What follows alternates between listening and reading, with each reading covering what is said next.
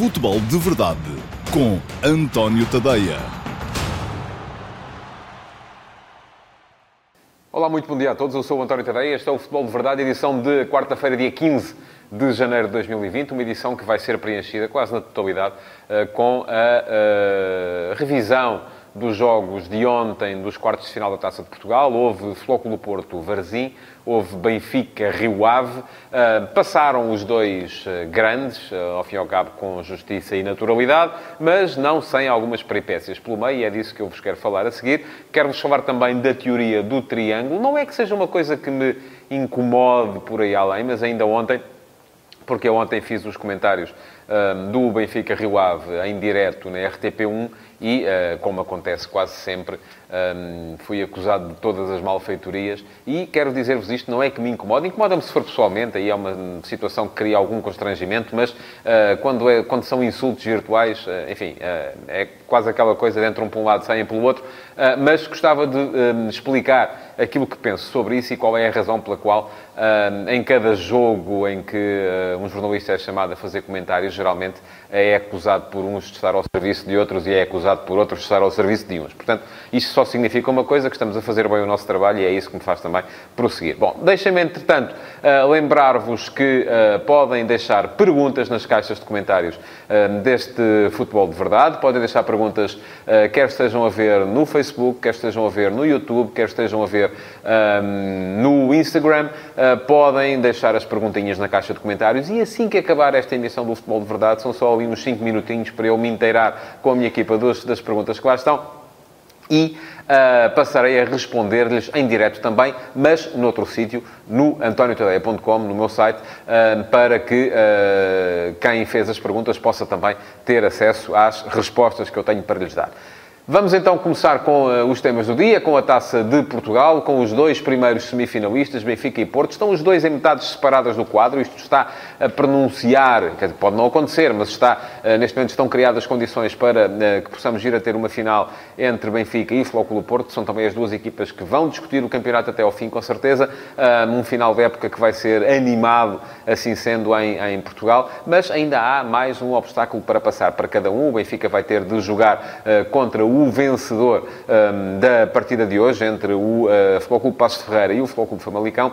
O Flóculo Porto terá de jogar contra o vencedor da partida da manhã entre o Académico de Viseu e o Canelas 2010. São dois jogos contra adversários que não são assim tão poderosos. Enfim, o Famalicão está em terceiro lugar na Liga, é uma equipa que uh, com certeza terá as suas possibilidades. Um, qualquer uma delas terá as suas possibilidades, mas umas têm mais possibilidades do que outras, conforme se viu ontem. Uh, por exemplo, no jogo entre o Flóculo Porto e o Varzim.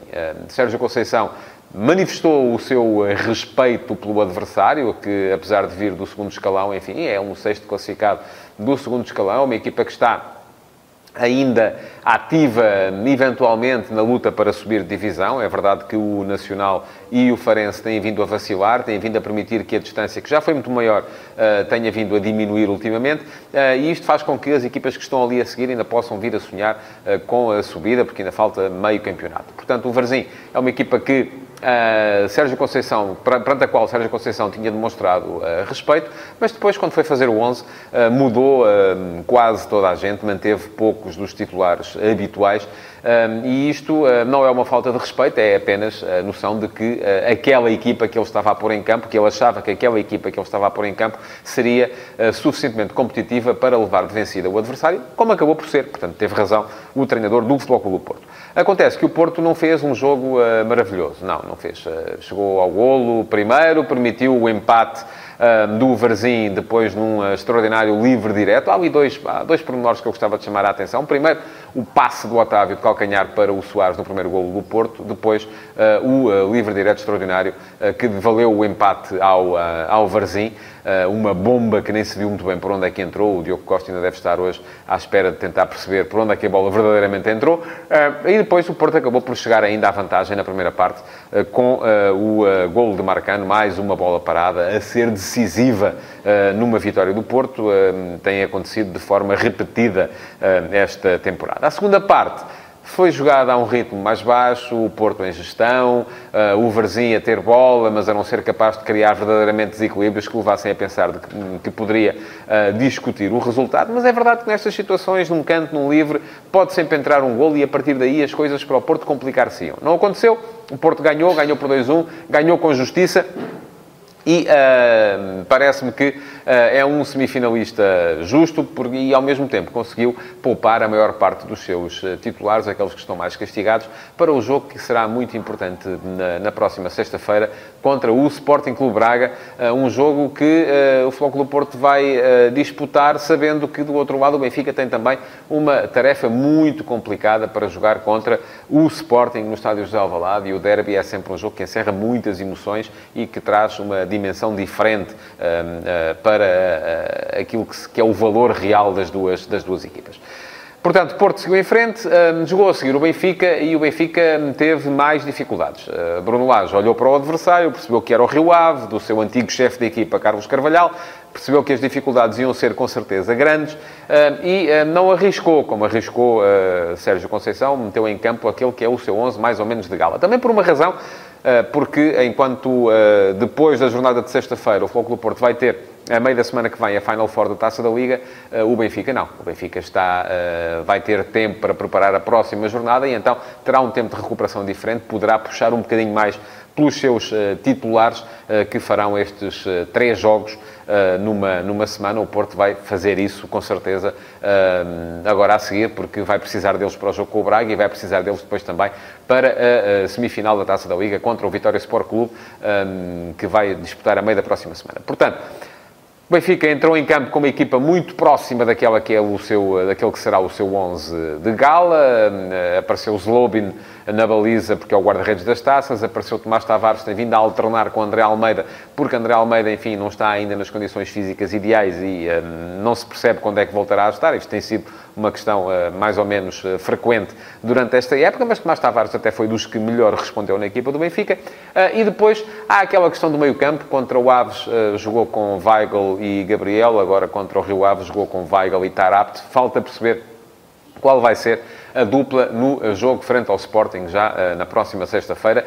Eu, em condições normais, apostaria em Weigl estar apto, mas como o jogo é um jogo particularmente complicado, até poderá ser Weigl-Gabriel, mas enfim, veremos, vamos esperar por sexta-feira para perceber qual vai ser a dupla utilizada por uh, Bruno Lage. Mas em relação ao jogo, o Rio Ave uh, entrou muito bem, uh, fez um gol também num extraordinário livre direto do, do, do Piazon, uh, num lance em que o Rubem Dias demonstrou alguma, algumas lacunas no controle da profundidade. Aliás, os dois golos do Rio Ave nascem precisamente de dois lances em que os centrais do Rio Ave não conseguiram controlar bem a profundidade. No primeiro é uma falta de Rubem Dias sobre Taremi, no segundo é uma excelente desmarcação de Taremi na, nas barbas de, de, ferro, a ir buscar a bola atrás e depois também a aproveitar uma saída meio descoordenada de Da baliza eh, para marcar de cabeça. Portanto, Rio Ave marcou primeiro, o Benfica forçou, chegou ao empate por serve, uh, o Rio Ave voltou a marcar e o jogo aí complicou-se um bocadinho para o Benfica. Bruno Lage, para o resolver, precisou de meter uh, os dois carros de assalto na frente, uh, de jogar ao mesmo tempo com Vinícius e Seferovic. E eu, a este propósito, até deixei no último passo de hoje uma reflexão sobre aquilo que é ou não a necessidade do Benfica ter um terceiro ponta de lança, porque ontem só resolveu o jogo com dois em campo, imaginemos que um estava lesionado, um, seria complicado para o Benfica resolver o jogo de ontem se tivesse três, se tivesse apenas estes dois, como tem neste momento, e daí a necessidade de ter um terceiro. Mas ao mesmo tempo, ter um terceiro significa que um deles vai ficar muitas vezes, não havendo lesões, vai ficar muitas vezes tão longe da equipa principal que acaba por desmotivar, acaba por desmobilizar, acaba por não se concentrar, por não meter o foco todo naquilo que pode dar à equipa, e isso significa que lhe acontecerá uh, inevitavelmente aquilo que aconteceu a Raul de Tomás, que tantas vezes foi para a bancada que acabou por querer ir embora por não acreditar que tivesse possibilidades de jogar. Há aqui um equilíbrio, uma gestão muito complicada que é preciso ser feita. Mas ontem, o Benfica só resolveu o jogo, de facto, com os dois em campo e Seferovic entrou para fazer dois golos em sete minutos, uh, nos dois primeiros remates que fez uh, à baliza de Paulo Vitor e por dar ao Benfica a vantagem no jogo. Poderá questionar-se uh, um, aquilo que foi a decisão de Carlos Carvalhal, em determinada altura, manter uh, a estrutura da sua equipa, manter-se fiel àquilo que é a sua estrutura e quando o adversário colocou dois homens claramente na área, não ter optado por reforçar o eixo da defesa com mais um uh, central, ou fazendo recuar um dos seus uh, médios, optando antes por fechar sempre por dentro com um dos laterais. Isto é, se a bola estava no corredor direito do ataque do Benfica, era o defesa direito do Rio Ave, Diogo Figueiras, quem fechava como terceiro central, vamos lá, obrigando a que o extremo baixasse para o lateral. Se a bola estava no corredor esquerdo do Benfica, era o lateral esquerdo, Mateus Reis, quem fechava como terceiro central, obrigando também a que o extremo desse lado baixasse para lateral. Portanto, isto acabou por não ser eficaz. Uh, o uh, Benfica, em alguns minutos, com dois pontas de lança, fez os tais dois golos que lhe permitiram uh, ir para a frente no marcador e o Rio Ave depois já não teve capacidade para responder. Ainda voltou a equilibrar o jogo, mas já não conseguiu fazer mais golos. Acabou eliminado, de cabeça levantada, mas conforme disse, é questionável que... eu não vou dizer que é mau ou que é bom. não há aqui uma razão evidente. Já aqui o disse várias vezes, não há verdades absolutas no futebol. Um treinador que muda a sua estrutura para encaixar no adversário e perca o jogo, pode ser acusado de ter perdido o jogo porque abdicou da sua identidade. Um treinador que o não faz uh, pode ser acusado, e perca o jogo, claro, pode ser acusado de perder o jogo porque não soube adaptar-se àquilo que eram as exigências que o adversário estava a colocar-lhe pela frente. Portanto, não há aqui verdades absolutas, há maneiras de pensar que são distintas e umas vezes ganha-se, outras vezes perde-se. Ontem o Rio Ave acabou por não conseguir eh, ganhar. Ora, o jogo Benfica-Rio Ave acabou por ser polémico por causa da, da, da, arbitragem de Artur Soares Dias e do, do contributo dado uh, por uh, Tiago Martins uh, no VAR. e isto porque houve lances, esses não me parecem ter sido ontem questionados, de, de, de lances que foram regulares, que estavam regulares por pouco, mas regulares, tanto no gol de Servi eh, como no eh, segundo gol do Rio Ave, na desmarcação de Taremi. Ehm, não havia situação de fora de jogo, mas foi também por, eh, por pouco. Mas aqui correu bem porque esta margem mínima acabou por favorecer o ataque e, portanto, não houve anulação dos gols. Mas a grande questão que se colocou teve a ver com o lance que a mim, francamente, na transmissão em direto, me pareceu, e ainda agora me parece, grande penalidade de, de Filipe Augusto sobre uh, Servi, dentro, sobre Chiquinho, perdão, dentro da área do, uh, do uh, Rio Ave e depois, na sequência do lance, acaba o Rio Ave por chegar ao golo. E aquilo que se pedia na altura ao VAR e ao árbitro, se o VAR tivesse achado, como a mim me pareceu, uh, que era grande penalidade, era que uh, não só marcasse uma grande penalidade a favor do Rio Ave, como a favor do Benfica, como anulasse o golo uh, que o Rio Ave, entretanto, tinha marcado, porque ele nasceu na sequência daquele primeiro lance. Ora, Parece-me que isto já era, se calhar, demasiada pressão para uh, um uh, operador de VAR uh, e que pode ter sido por isso, ou se calhar porque achou que não era falta. Enfim, aqui, nestas coisas, já o expliquei aqui várias vezes. A mim parece-me que há um toque por trás, no calcanhar de Chiquinho, mas poderá perfeitamente alguém ver de outra maneira e eu acho isto perfeitamente possível. Não, não, não, volto a dizer, não há verdades absolutas, nem sequer em questões de arbitragem. Parece-me, de resto, que esse é o único lance dos 4 ou 5 que o Benfica, porque depois o Benfica, quando está nesta situação, entra na área com a bola, há, muitos, há muito contacto, há muitas quedas. Parece-me, francamente, que dos 4 ou 5 que o Benfica pediu, uh, este é o único que uh, tinha méritos para poder vir a ser marcada a grande novidade. Os outros são lances limpos, lances de futebol normais.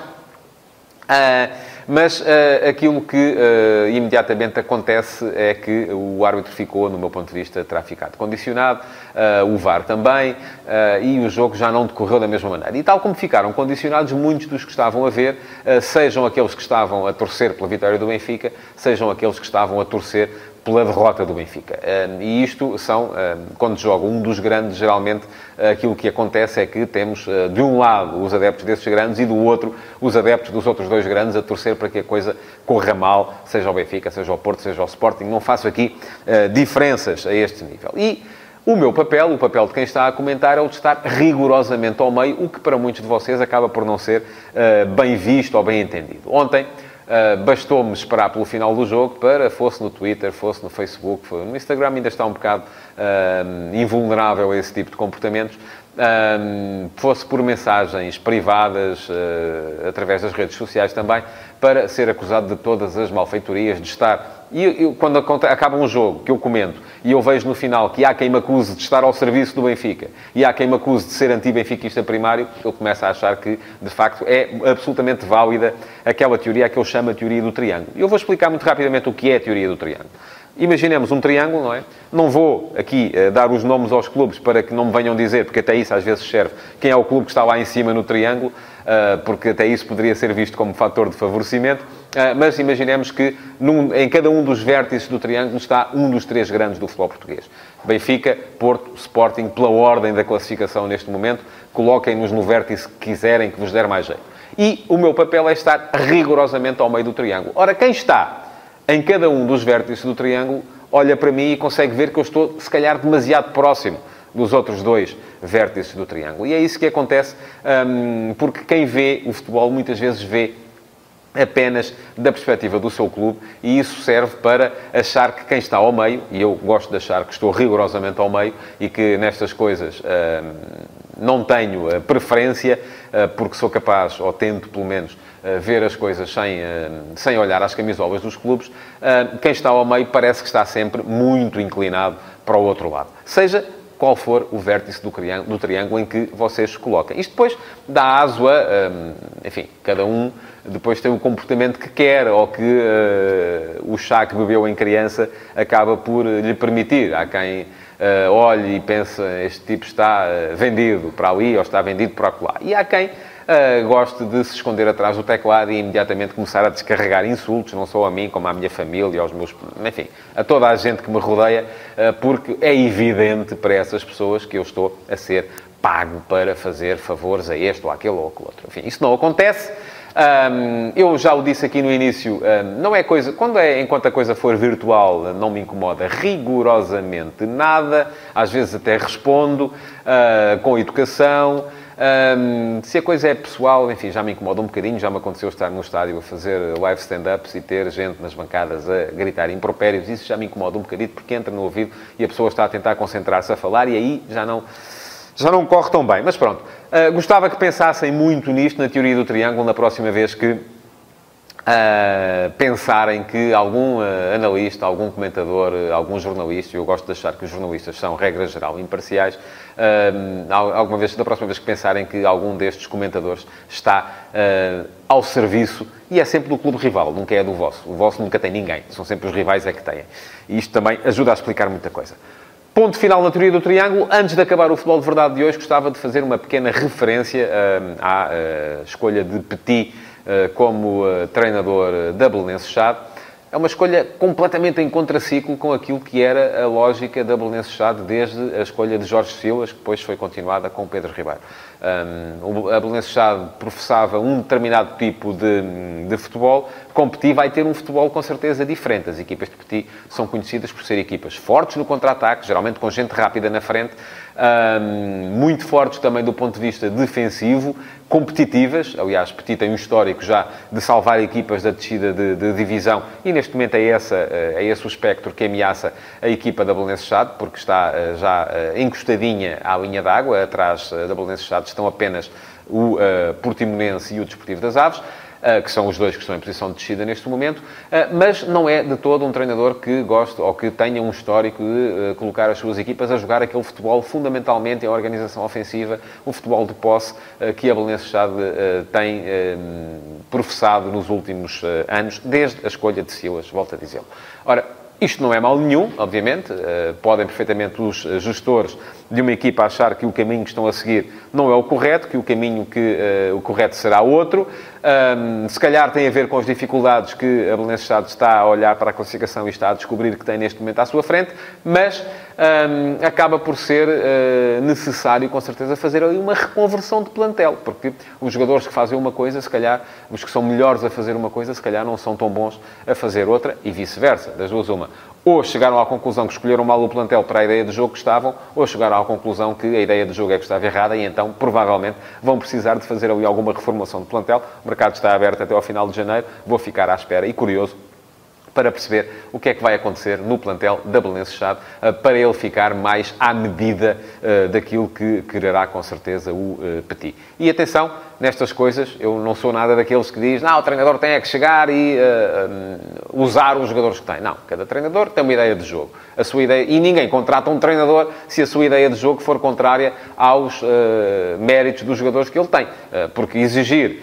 imaginemos, exigir a um jornalista que fala português, que de repente tenha que fazer aqui o futebol de verdade em mandarim, as coisas não iam correr bem necessariamente, não é? Portanto, e aí não é dizer, ah não, o jornalista é que tem que se adaptar à linguagem de quem está a ouvir ouvir. Não, não é assim. As pessoas têm as suas uh, próprias ferramentas e não faz sentido nenhum contratar um jornalista que fala português para fazer o futebol de verdade em mandarim. Da mesma forma que não faz sentido nenhum contratar um treinador que professa determinado tipo de futebol para uh, uh, vir utilizar os jogadores que são mais fortes com outro tipo de futebol. Era só isto que eu gostava que percebessem. Já sabem, uh, de, agradecia que colocassem o vosso like neste Futebol de Verdade, uh, que o partilhassem, que comentassem. Ainda têm mais um ou dois minutos para poder fazer as vossas perguntas, porque eu daqui a 5 minutinhos, 5, 7 minutos, vou estar em direto no antoniotadeia.com para responder às perguntas que tiverem sido deixadas nas diversas caixas de comentários durante esta emissão. Muito obrigado por terem estado desse lado e até já no antoniotadeia.com. Futebol de Verdade, em direto de segunda a sexta-feira, às 12h30, no Facebook de António Tadeia.